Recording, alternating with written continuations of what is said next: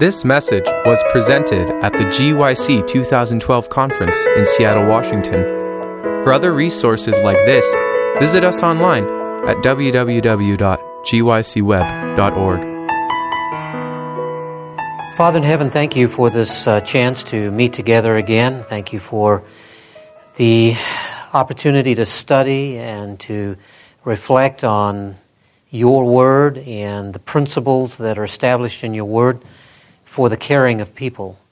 I pray that you will bless our time in this last session together and that you will help things to uh, be clear in our minds of the principles of how we should care for people and also lead them to an understanding of, of truth and to apply that, uh, those principles in their lives. To our churches who struggle with knowing how to work through difficult problems, and that you will guide what we do now, and I thank you in Jesus' name. Amen. Well, obviously, I'm not going to do a presentation. Elder Gallimore, like I said, for those of you who are coming in, he'll be here in a moment. I don't want to scare anybody seeing me up here and they saying, What's going on? Um, but uh, I don't know if you have any questions, uh, want to dialogue any on training center churches, for example, or anything else. I'm happy to work with you on it. So. What do you do if you have a good team of leaders, very spiritual, very committed, but they just can't show up on time? Wow. All right. You all have the answer to that question, right? Um, just for the sake of the tape here and making sure that gets recorded, you want to know what do you do if you've got a good team, a leader team, but they don't want to show up on time? You know, there seems to be something about society today in relationship to time. We don't, we've, we don't seem to take it as seriously as we did. There's some cultures where if you show up an hour later, that's normal. You know, I've never quite figured out how that works because what do you do for the hour until that particular person shows up? Um, I know that in, in uh, my life, I, there are times when I've struggled a little bit with time. I, I remember when I got to Andrews University and the uh, department I was working for, uh, I was in the seminary, but uh, I worked for the carpenter shop. And the first, time, first day of my, uh, my assignment, I got there, and I think I was one or two minutes late. And the head of the department caught me and took me to his office and explained to me that that would be the last time that I showed up late. I, you know what? Somehow I got the message.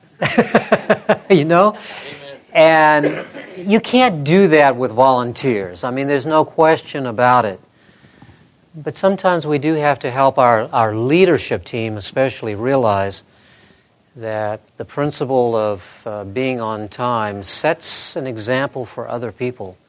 And it really is important because it affects the way you're able to do what you're trying to accomplish. I don't know, anybody else got a better solution for that? I, it's a real tough one, but when you're trying to build a team, you've got to be able to do it in the right way. Sure. A little bit and explain it's a time to use the jawbone a little bit and explain to people uh, other people's time is valuable and uh, they need to get together or get there on time. I, I, think that's really yeah. I think that's a good it's a it's a good principle because ultimately, if I'm a leader and I don't show up, but everybody else does, you know, everybody gets in a crisis where you get a flat tire or you know an accident come happens on the way and you're caught in traffic and all that kind of thing. But if, if that's a regular habit, that means you're stealing time from the people that are there. And that really is a biblical principle. So, yeah, it's, it's good. Pardon me? Yeah, I mean, there's, there's nothing to be done, and there's no leadership taking place, and that's, that's an important principle. Other questions? Yes. I appreciate what Elder Gallimore said with respect to the Adventist um, structure being uh, committee oriented as opposed to individual oriented. How do we balance? This kind of even dovetails into with this prior question. How do we dovetail the incredible number of committees that we have in terms, and particularly when you have a, a more limited number of people that are, are involved in church leadership, swamping them with meetings so it's meeting after meeting after meeting. So we can get the most out of people, they can get the most out of their time. This is something that is really beginning to worry me personally. um, speaking on a conference level, I've noticed that I don't exactly what the law is, but there's got to be a law out there somewhere. It's something like gas expands to fill the space. The longer that you're in a place, either as a leader, a pastor, um, or, or in your church or whatever, it seems like the longer that you're there, the more things begin to just grow and grow and grow. And that is uh, the former ministerial secretary of Michigan. His name is Lauren Nelson. He's now our HR director. Um, and he, he said that when he first came to the Michigan Conference Office, one of the things that they did is they looked at all the committees and figured all the ones they could get rid of. I think it's time in our conference to do it again. because all of a sudden, these, these committees seem to be expanding to fill the space, which there isn't much of anymore. I don't know if you ever read Tyranny, Tyranny of the Urgent, but to me, that's kind of the way we've, we've what we've become. We've become individuals that are absolutely inundated with things that seem to be urgent, and we can never get to the things that are really important. And I, I really do think that one of the things we can do is, is to take a look at our committees and ask ourselves are these fulfilling the work that God has given us to do? And if they honestly have not, then it's time to either change them or remove them so that there is a good functioning process. It's also possible for us to. This is one of the reasons I think that training center churches are so critical. Because in our churches, we have become focused on that person who carries the title pastor. And nothing counts unless the pastor's there. I don't care what committee it is or what program it is or the person who's in the hospital or any of those kinds of things. It's the same old thing. The pastor's not here, our time was wasted. And I believe that our churches need to organize in such a way that the work can be done without being person dependent. The person we need to be dependent upon is Jesus, and he can be everywhere. Well, you understand theology with that. With that. But the Spirit of God has promised to be there for us. And I think we need to take a look at those committees and say, okay, wait a minute. We're all having to come to every committee. Why? Let's make sure that our committee time is spent in the best possible way. Now, another issue on the same thing is that people are so busy with life. And I remember one of my church members coming to me and saying, You know, I just don't have time to do that. I said, So what are you doing?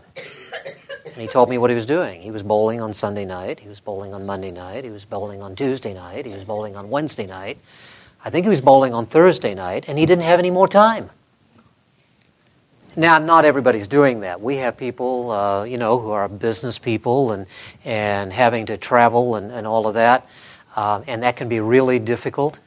But many times it's a matter of what we decide is priority and how we're going to function with those priorities. And we have to make some decisions.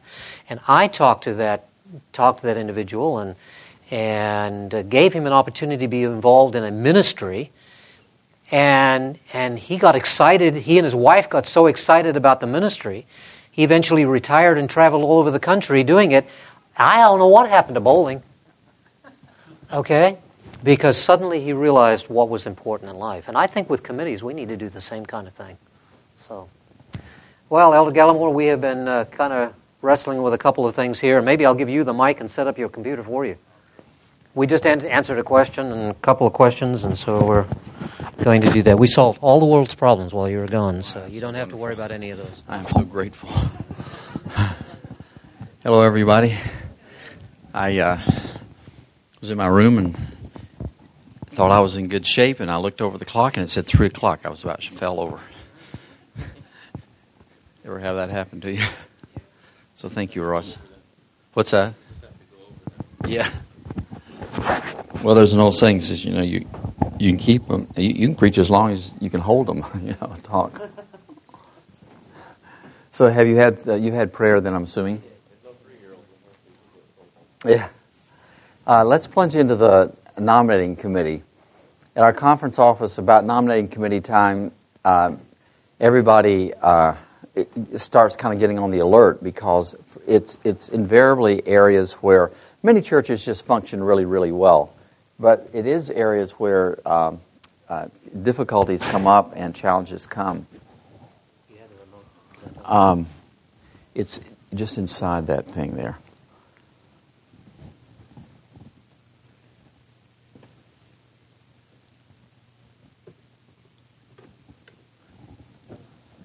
And I wanted to uh, take you to uh, a couple of quotes here. I can get that up.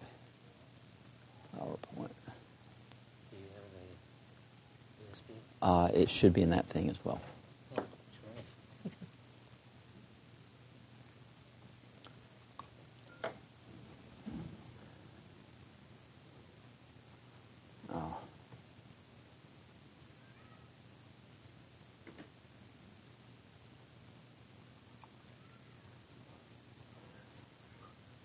Last time we got through one slide, so.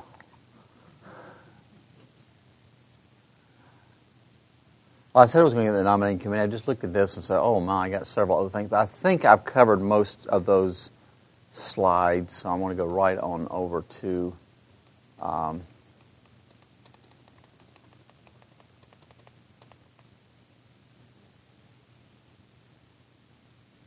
this.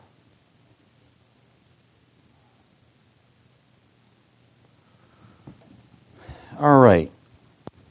This coming out of Church Manual, page 68, says choosing quality officers is important for the prosperity of the church, which should exercise greatest care in calling men and women into positions of sacred responsibility. So the nominating committee process is very important. It's not something to be taken lightly, and um, it uh, we're giving a little bit more information. This is uh, 4T17 in Church Manual, page 69. The Thessalonian believers were greatly annoyed by some men coming among them with fanatical ideas and doctrines. Some were disorderly, working not at all, but busybodies. The church had been properly organized, and the officers had been appointed to act as ministers and deacons, but there were some self willed, impetuous, who refused to be subordinate to those who held positions of authority in the church. Now, subordinate doesn't mean that they're trying to take over somebody's conscience, but it's subordinate in the sense that there's a due process within the church. There is a system of order in the church. Um, I was at a Michigan conference camp meeting, and we had these were not uh, Seventh Day Adventists, but somehow they had gotten um, kind of cued on to our camp meeting, and they showed up in one of our auxiliary rooms in the overflow room, and they basically took it over. I mean, there are probably two or three hundred people in there in this overflow room, and um, so we have campus uh, pastors who are acting as campus security, and eventually they called me, and so I showed up. And with some of these people, they don't understand anything except um, steel. Uh, they they are they're they're disrupting. I don't mind if they have their views, but it was uh, so. I, I said to them, I said, you know, and, and I said it kindly, but but clearly, I said this this is private property. We're protected under the law to be able to have a peaceable assembly and religious gathering without that being interrupted. So we'd please like to ask you to cease and desist. Oh no, they wanted to argue. They want, and finally you, you can't do it. They brought their wives, their children, the, the whole bit. I mean, it, they had the whole crowd there. Finally, I looked at them, and you, you may not agree with this, but I think it was the right thing. I, I don't apologize for it. I finally looked at the leader who kept trying to. I says, Look, we're not arguing and we're not debating. And I've told you once, now I want you to leave. Well, they weren't going to do that. I says, Look, I'm going to tell you this. I want you to turn right around. I did just like this. I want you to turn right around and I want you to march right back out to the road because if you don't, we're calling the police. Now, you hate to do that, but you have to have order within the congregation. You, now, that's an extreme thing, and hopefully you don't have that. But if you have somebody that's constantly interrupting, constantly showing up on your foyer on Sabbath morning, constantly messing around with your visitors and those kind of people coming in, you've got to put your foot down. Um, I mean, there's a place for, I didn't say uncontrolled anger, but there's a place for righteous indignation. If I've got people that, that are coming to church the first time, uh, not maybe first time, but maybe they're not baptized, and I've got people that are insisting on handing out stuff in the foyer on Sabbath morning, we're going to have, we're going to have a clash at some point. That's why the churches were properly organized in Paul's day.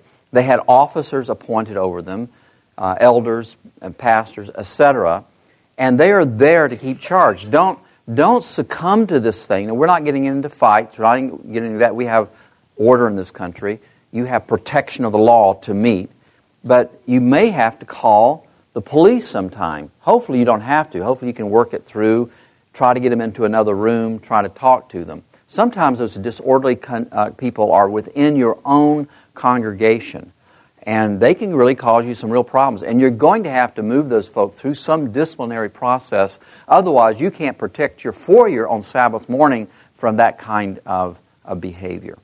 So, uh, it's important that we have officers, that we have leaders, that they know their responsibilities and can do. We, we in one church I was pastoring, we got a tip off from somebody that there was a predatory person who was just showing up to prey on our young girls. And um, so the first time we saw him, he showed up, and sure enough, he went right down to our teenage uh, area. And uh, this was some years ago. So uh, called the elder over and I said, as soon as uh, church is over, we'll take this fellow out and visit with him. So as soon as the church was over, we called him over and says, "Why don't you come over and sit down in our car here and talk to you?" So we we looked at him. And he says, "Look, we we know about you, and we noticed the first thing you did is you headed right for our teenagers, and we want to tell you that you're always free to worship here, but we don't want to catch you around our young people."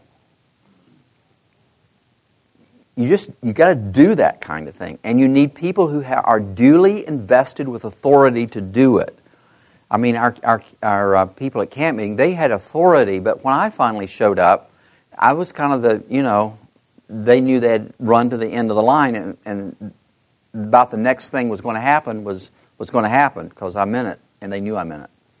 So it, you have to have organization you have to have order and you cannot succumb to this thing that, oh, I'm afraid I'm going to hurt somebody's feelings, so we just let them carry on and, and mess up and bring chaos into the church. You cannot tolerate that kind of thing.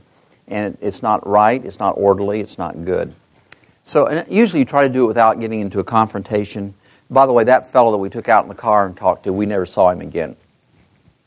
And uh, he just didn't want to worship with us anymore. But people have to know you have, you have your, their number you know, and some people that have, and I'm not, I'm not into red letters over people in our society today. You know, somebody makes a mistake and we, we want to put a red letter on the back. The rest of the, I'm not into that, but I am into protecting kids.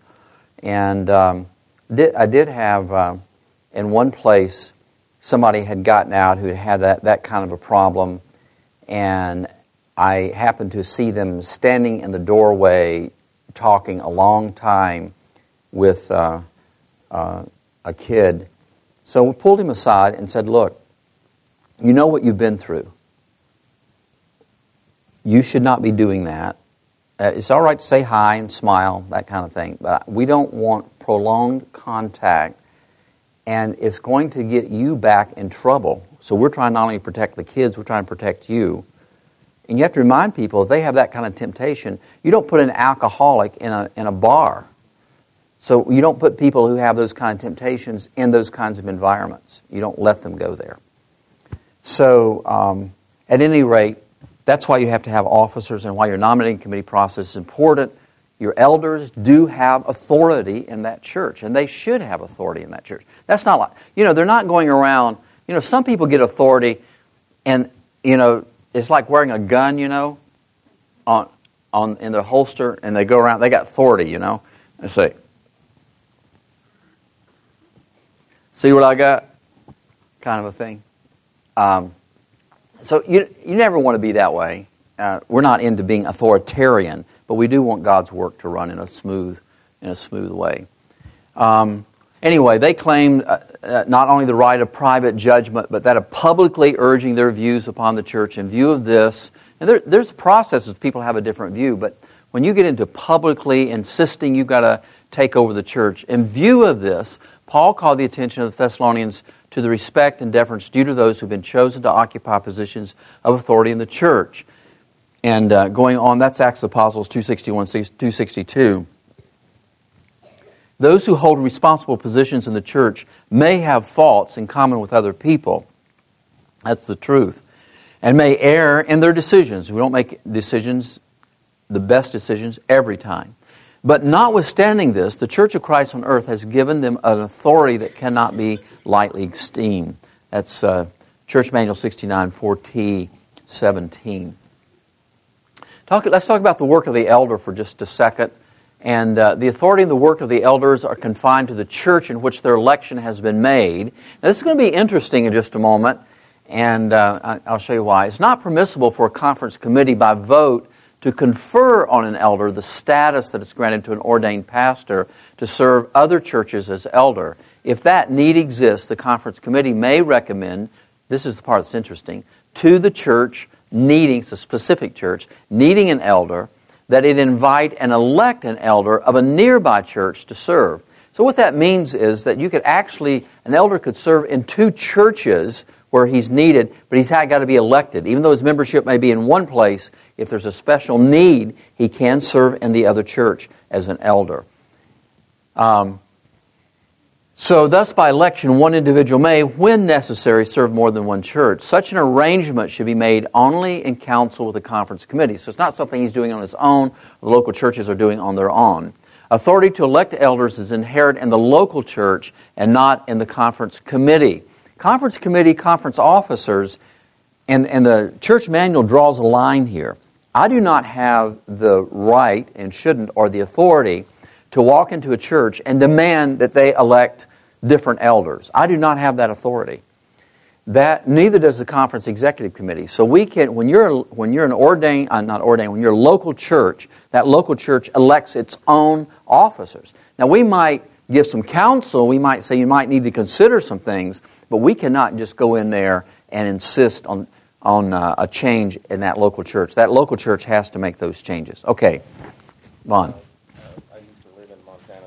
Um, one of the churches there had.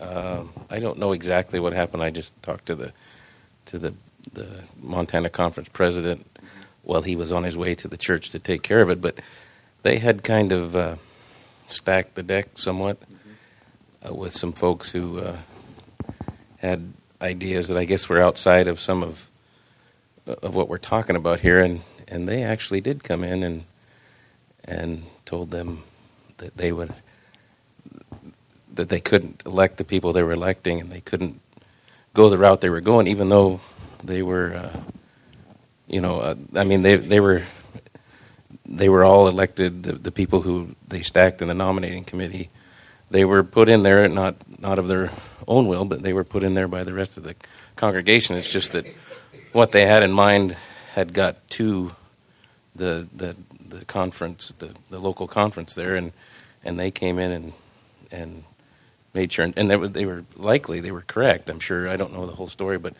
nevertheless, there's obviously there's some provision for that. Well, I think probably, I, and I, can, I don't know that particular situation, so but there could, yeah, and that's good. You, you could have the situation where you have a local church that's being taken over by elements that really don't support the 28 fundamental beliefs. They don't support the uh, church manual. You could have that kind of a thing. In that case, I think you would go in and say, look, to the congregation or to the people that are responsible, say, look, you, you need their qualifications for leadership, and here are the qualifications. And you need to apply those qualifications. So, yeah, they could go in and shepherd that kind of thing, I think. All right, um, let's, uh, let's go to the next slide. Here are the elections. Who should be members of the nominating committee?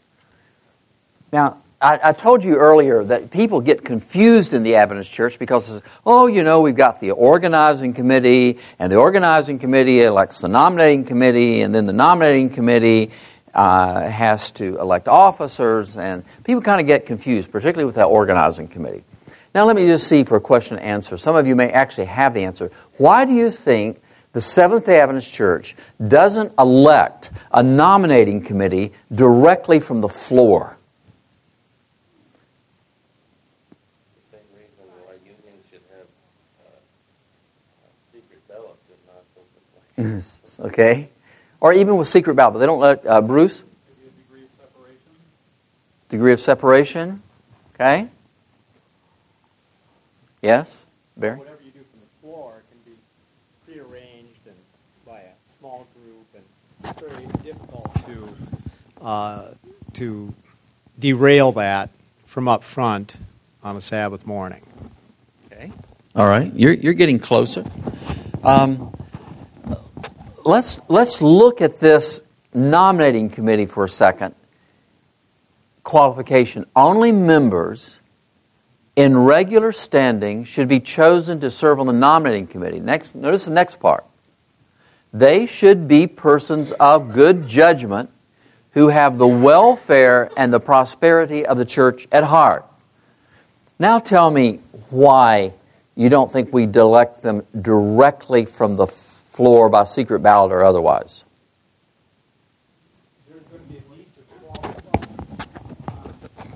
There's, there's going to be a need to qualify people. Sometimes, in our church, for example, you need to be a tithe payer to the conference. And some of that is there's a confidentiality that you don't want to have going throughout the congregation. I, our spiritual forefathers and mothers, when they put this organization together, they knew what they were doing. And. Uh, and, and you're, you're right on target, but you take this last part, they should be persons of good judgment who have welfare and the prosperity of the church. If you just have a popular election directly from the floor, you could actually elect people that may not be in regular standing. You might elect people that have things going on in their lives that, that the rest of the congregation, they might be just the nicest person in the world and, and really sanguine, but they really have no business sitting on a nominating committee. Nominating committees should be people that, just like this says, that are people of good judgment and have the welfare and the prosperity of the church. The organizing committee gives you a chance to sort through that and then elect people in good standing for the nominating committee. So that's why you have the organizing committee. So most people don't understand that. If they understood it, I think they'd be more supportive of it. But don't don't lay aside that organizing committee. That organizing committee is there to make sure that thoughtful um, thinking can go into who's going to sit on that nominating committee. Yes. How do they decide who's on the organizing committee? Well, that, that does get elected directly from the floor. But once that's elected from the floor, the pastor comes in, and probably you'll have an elder or two, and they will sit down and they'll start talking about the kinds of people that you've got to have on the nominating committee. And you're going to say, now, folk, we need to have people that meet these kind of qualifications. And we want to make sure that we've got those kind of people with those kind of qualifications. They're not going to sit there and dictate who will be on the nominating committee, but they're going to insist on those kind of qualifications.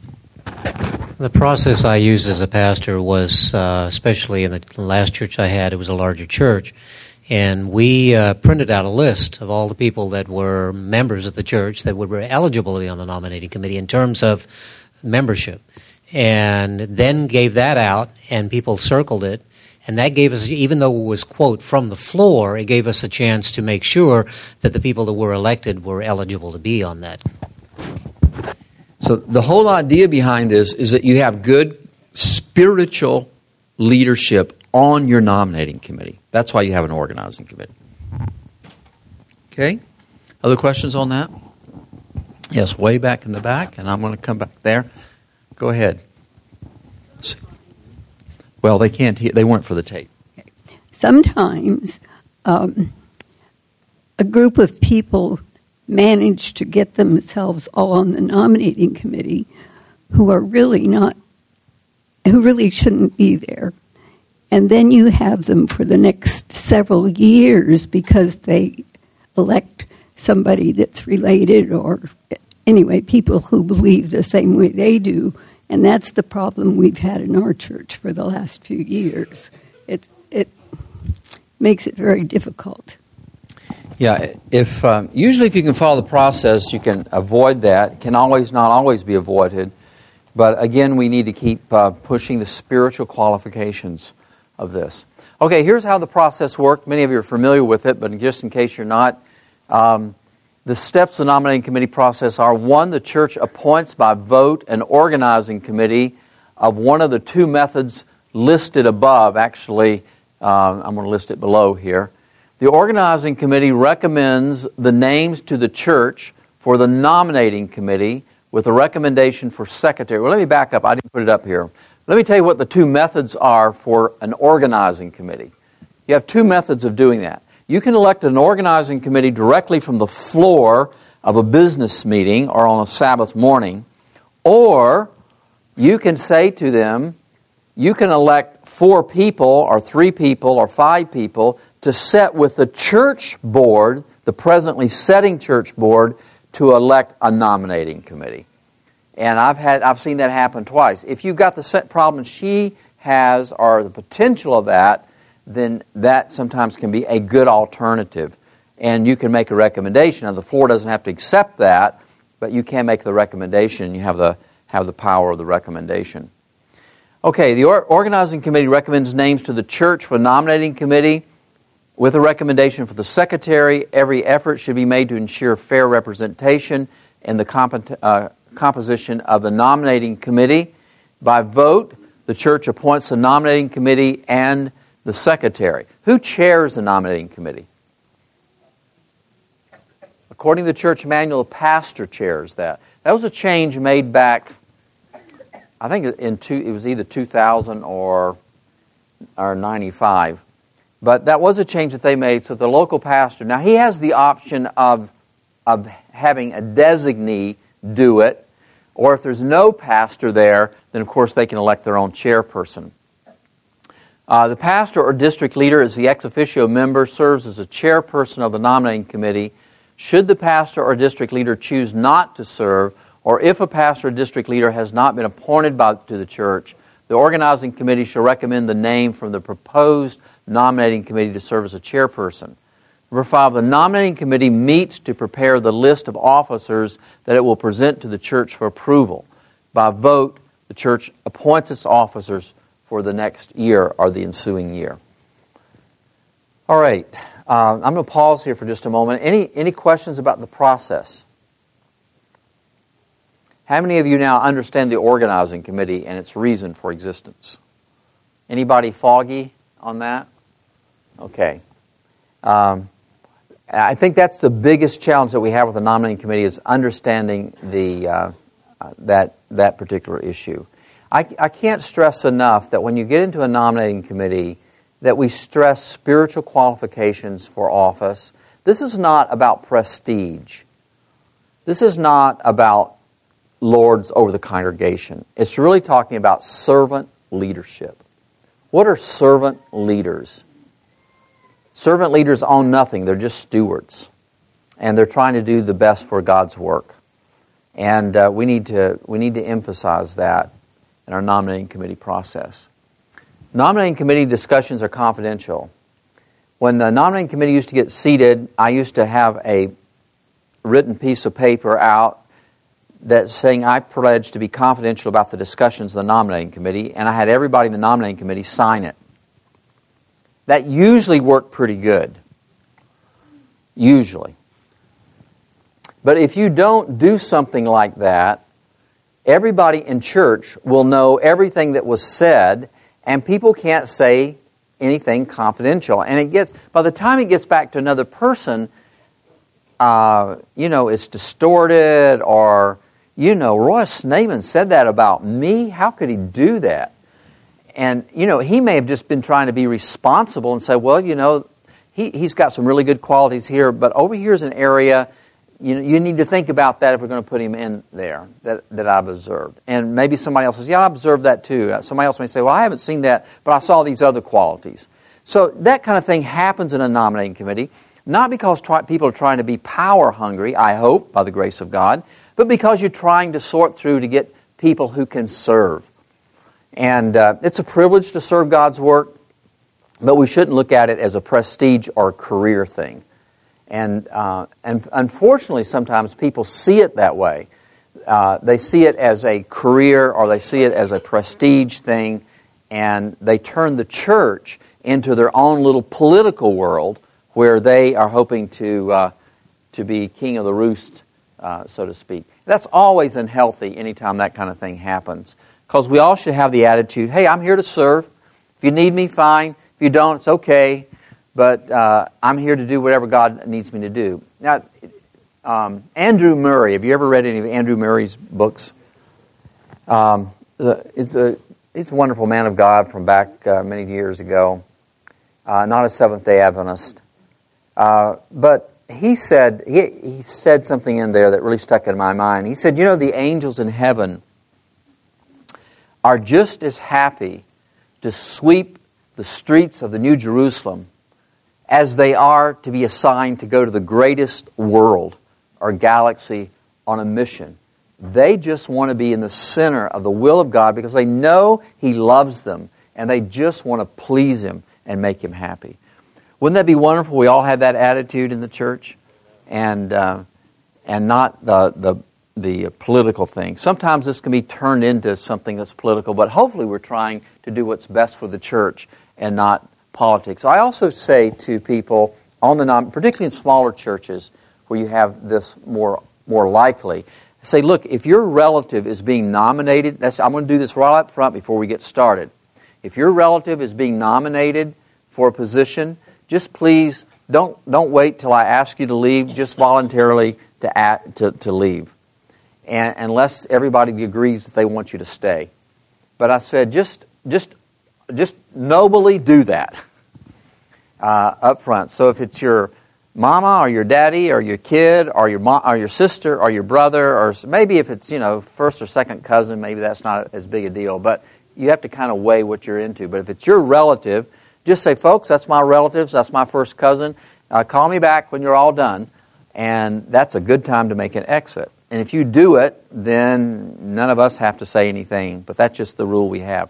You know, when you do the stuff up front and you educate people up front, it's wonderful how cooperative people are. They will automatically get, oh, yeah, okay, that's my cousin. I'll see you later. Call me back when you're, when you're done. And people are usually very, very cooperative in that kind of thing. So you want to keep it above board and you want to keep it um, uh, operating in a wise thing. All inquiries or discussions of the nominating committee are confidential is a violation of Christian ethics in the spirit of the Golden Rule for a member of the committee to repeat outside the committee any personal or sensitive information discussed. To offend in this regard is reason for excluding the committee member from future participation excuse me, in the work of the nominating committee. Should the necessity arise for inquiries to be made outside the committee, the chairperson should make them. That's pretty clear. Uh, it's not always followed. You know, people want to know, well, what happened in the nominating committee?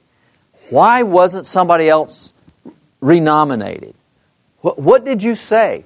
And, and people are just really, and, and you have to meet that with kind but firm and say, you know, that's not ethical for me to share with you. If you say that's not ethical, then that puts them in the position of asking you to do something that's unethical. And usually that will uh, be enough to stop uh, that kind of uh, behavior. But it is sure to happen. All right. What if there are objections? What if, the, what if, what if you, you know, we read the nominating committee report how many times? At least twice. Read it the first time. Why do we read it the first time? Because the nominating committee doesn't have the power to elect anybody. It only has the power to recommend. So the body has a right to know who they're recommending, and the body has a right and a responsibility that if they know something that the nominating committee may not know, they have a responsibility to share that with the nominating committee. So, usually, the wise thing to do is to say, We're having the first reading this week. On Wednesday night, the nominating committee will be meeting at such and such a time. We'll be here. If any of you have any questions about this report or the people on this report, Would you please come and talk to us? That way, you save yourself from getting these motions where you have to send it back to the report because you automatically set up an opportunity for people to function in that. And usually that'll solve most of your problems. Sometimes people come up with things that you didn't know about. In that case, you have to make sure that it's legitimate. If somebody comes and says, Did you know that so and so is smoking?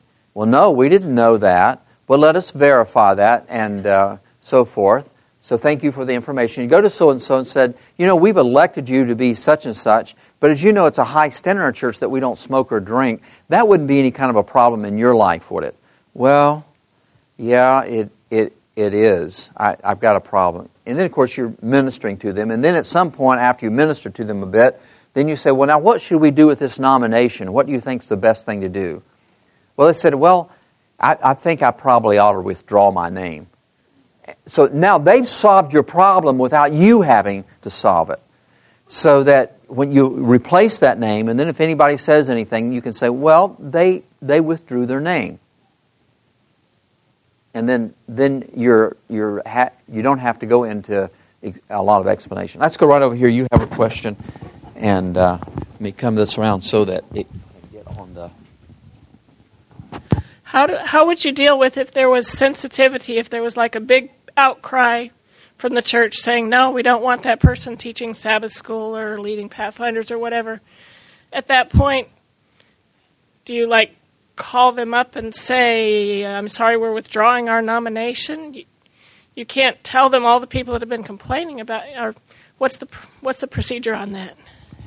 Well, for me, it would be very similar to what I just said. Let's just say it's not smoking. Let's just say it's uh, maybe it's X, Y, and Z, and I don't know what X, Y, and Z might be right now. But let's just say it's legitimate. Let's just say this person has some challenges. You need some diplomacy when you talk to people because you're trying to save people at the same time that you're trying to make a change. But the best thing is to say, look, you know, some have come not because they don't love you, they do love you, but they really wonder that because of X, Y, and Z, if that's best for you to serve or if you wouldn't serve better in a different capacity. And uh, could you talk to me about that? Could we have a discussion about that? Because I want you to know these people that came really care about you. We care about you. We're not here to embarrass you. If you get them working with you and they come around and they say, Yeah, I think, I think it might be better. Sometimes I'll say, Well, maybe it might be better if you withdrew your own name and that way it would save a, you know, a conflict. And they say, Yeah, I think I'd like to withdraw my name on that. Okay, I said, Fine. But I want to make sure now you know we love you, we care about you and we've got some other things I want you to do. I'm going to need you. Sometimes I go with other things in my pocket. Say maybe after the nominating committee, uh, you know, I'd really love to have you help me with X, Y, and Z. Would you be open to doing that? That way, they're say, sensing that we still value their ministry in the church. Uh, you, you have to think through. I know it's a Chinese proverb of saving people's face, but it's not a bad proverb if we can do it without, I, I don't, I won't be dishonest. I won't be, um, uh, but there's a lot of good, legitimate things I can say about most people. Uh, they may have some negative things. They may have some problems. Maybe they've got a problem with gossip. Maybe that's why they don't want them to serve in such and such a place. So we have to talk about this. Did you know you have a, some of the saints are worried that you're not as confidential? Let's talk about that. And uh, sometimes you get some personalities you can't do anything in the world with. They'll blow up, get mad, angry, and then they got another problem. And that, then I switch to that. says, you know, you're very upset right now. Why are you so upset? Talk to me about it. I don't think you want to be angry.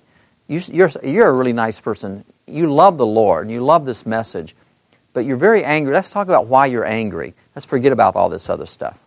So you get people talking about the real issues that are going on in their life. And usually the end of that is a good win win. I always look for win wins for people and for the church. I don't know if that helps, but some of the process, because I don't know specifically what you're talking about, and if you told me, I'd be at a disadvantage because I'm not there to, to, to pick it up. All right, I got another question in the back, and she is way in the back, so it's going to take me just a second or two to get back there. We use this phone because uh, it's on the it's the same thing for the uh, recording. Okay. Um, I was wondering, last year at our church, we had a great turnaround of um, the nominating committee.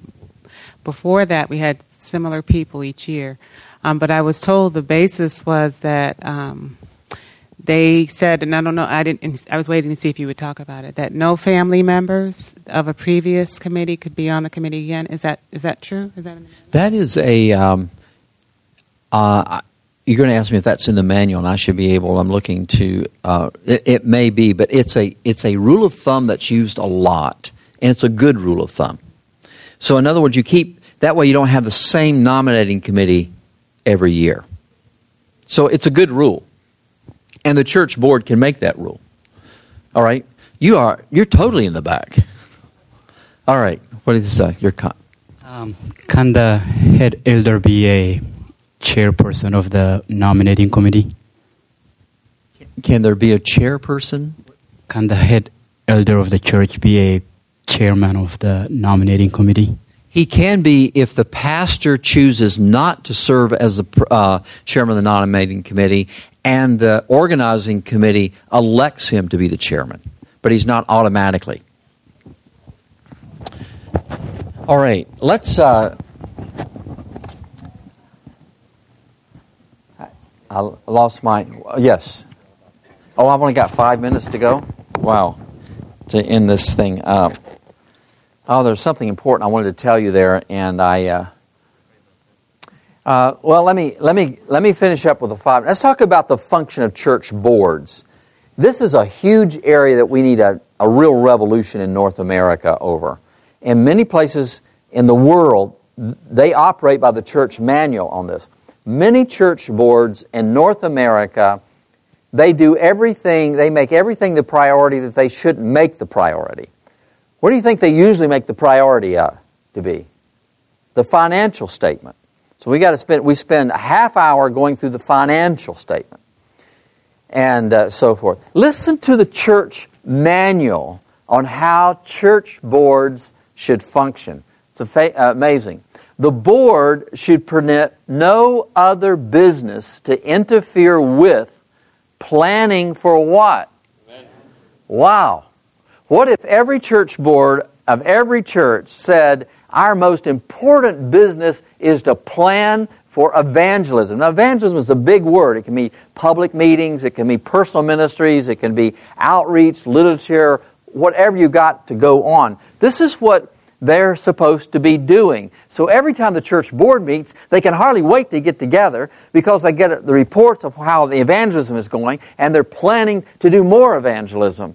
And, uh, and you've got enthusiastic church board members that really want to do this. A lot of people just disdain to get on church boards nowadays because they got to go through, you know, the financial report and we have to argue about why we spent $25 to do X, Y, and Z. And it, it it, gets pretty, pretty uh, boring and sometimes contentious, and sometimes people use something to maybe get at the pastor or whatever, and um, and that kind of a thing. so the board should permit no other business to interfere with planning for evangelism. Should other business be too time consuming, the board should appoint committees to care for specific areas of church business, such as finance or church building projects. Such committees will then make recommendations to the board. In other words, you can have some people that are good in finance and they can take look at everything and they can come back to the church board and say, "Look, we looked at everything. X, Y uh, was uh, a little up. Uh, Z was under. Overall, we're looking good. We're tracking with the budget." And Oh, wonderful. Praise God. We still have some money in there for evangelism and such. Oh, yes, you have some money in there for that. All right, so we know what we got to do to get, be able to spend that. See, and that's then the church board really moves in on, on moving the mission of the church. The church board was never put there to rule the church, it was there to engage the church in evangelism. Now, certainly it has oversight, and we understand that kind of a thing. But. Uh, that's a whole different ball game than what most people think about. The work of the board, here it is again, just in case we didn't get it from that one, look at this one. The most important item on the agenda should be planning the evangelism, uh, the evangelization of outreach, missionary territory of the church. In addition, once each quarter, an entire meeting should be devoted to plans for evangelism. The board will study conference recommendations for evangelistic programs and methods and how they can be implemented locally.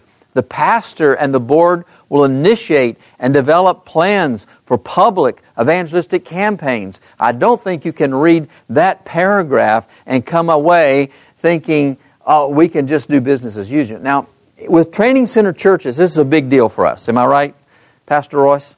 We're, we're just we're saying to our churches, change your modus of operandus with your board meetings. Get the leadership of the church engaged in the mission of the church. See if it doesn't turn your church around. If every time, and if you know, if we're not passionate about evangelism, if we're not as passionate about this as the church manual, we have to check ourselves and say, Lord, what's wrong with my heart? Because we, we need to be passionate about reaching the lost. And that's what the churches exist for. So anyway, I guess I'm uh, just about out. That part, I really, that's a good place to kind of end. I really wanted to get that done. I got a lot of other stuff here on the tithe and how the tithe is used and all those kinds of things. I could get into that. I will tell you that I think by and large, Adventists should be proud of their financial system. I think your tithe is being used well. We're the only church that I know of that tracks tithes separately. Does that mean that we could could use some change in some policies and so forth here and there? I'm not saying we couldn't, but I think by and large you can be pretty happy about the way your tithe is done. But let me come back to that church board. I, that's a great note to end on. I hope that you've been inspired, by the way, to go back and read your church manual. I hope that you'll get your church board to read your church manual. I hope that maybe you'll lay aside some money and invest in a church manual copy for every board member. And, and say, let's take this serious. That's why overseas divisions are growing and why we have stagnated in the Western world because we haven't taken these basic principles serious. And um, we, we began to catch on that, that a few years ago. We had a young man from Africa. I'll just kind of close with this. And he, his name was um, Sabanda. What was his first name? Reginald Sabanda, means lion. He had been, he had run his own business about 18 years old, 19. He was a little older when he got to us.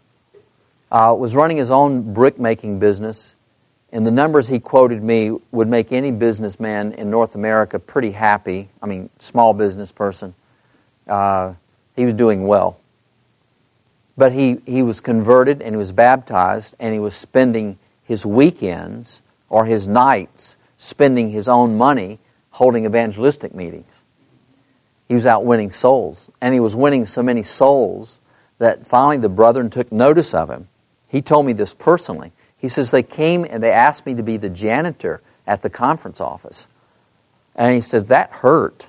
Now, these are my words. But he says, I decided to humble myself and do what I was asked to do. So he gave up his business and he went to the conference office and became the janitor. And they would let him hold some evangelistic meetings. Well, they were having a big debate in the conference as to whether to call him to be do some pastoral work. Finally, they decided they would call him to do some pastoral work. So, along the border of Zimbabwe and South Africa is a stretch of about, a, I think it's 180 miles across, if my memory serves me right. In this place, there had been 10 churches, I think it was 10 churches, with 280 members that had had no growth for decades. And they said to him, we're appointing you the pastor. Go down there and see what the Lord will do. He doesn't have a car, so he gets public transportation or somehow gets himself down there and he begins to go to work. Well, he's, he starts praying at 2 o'clock in the morning and he prays until 6 o'clock in the morning. And he has a prayer list he told me, I've had very few prayers unanswered. That's interesting. One of the first things that he did, Pastor Ross will like this, is he, he went to his elders and said, I need to turn these churches into training center churches. Well, he didn't quite use that terminology, but it was the same thing. Because he had the church manual. And he says, now, if we're going to be elders, we need to follow the church manual. No, they said, we've done it this way for years, and we're going to continue to do it. And so then he went to the, to the congregations, and he says, I can't work with these elders because they won't follow the church manual. So the congregations put the church elders out and elected him new elders. In three years, he had 180 churches. 23,000 members. And the Holy Spirit was working miracles like you would believe. This was not a slip and dip deal. I mean, if you heard his stories, it just amazed you. He went in, he had a bunch of people he needed to baptize, and he had them from both ends, and the trains were not running. If you knew anything about the Zimbabwe economy, it was just totally busted. So the trains weren't running, maybe once in a while spasmodically. And he walked into the guy that ran the trains, and he says, On such and such a date, I need the trains to run from this end to back to this place where they had a little camp where they were going to camp out and baptize. And the, the man who oversaw it said, I've been expecting you. He said, You have? I've never met you. He says, Yeah, but I know about you. He said, The trains will run. He says, Well, I also need them to run back to take them back. He said, Fine, the trains will run. The trains ran. Brought his baptismal candidates. I don't know how many baptized that time. And then he took them all home. He, he walked into, uh, he, he was doing work in a hospital and uh, and the person that was in charge of the hospital was very um, had a lot of animosity toward the Adventists and was doing everything to stop it and was just giving a hard time and and they couldn't make progress. They they had physicians they were dealing with and nurses they had their Bible studies and this person just put a stop to all of it and all of a sudden that person died.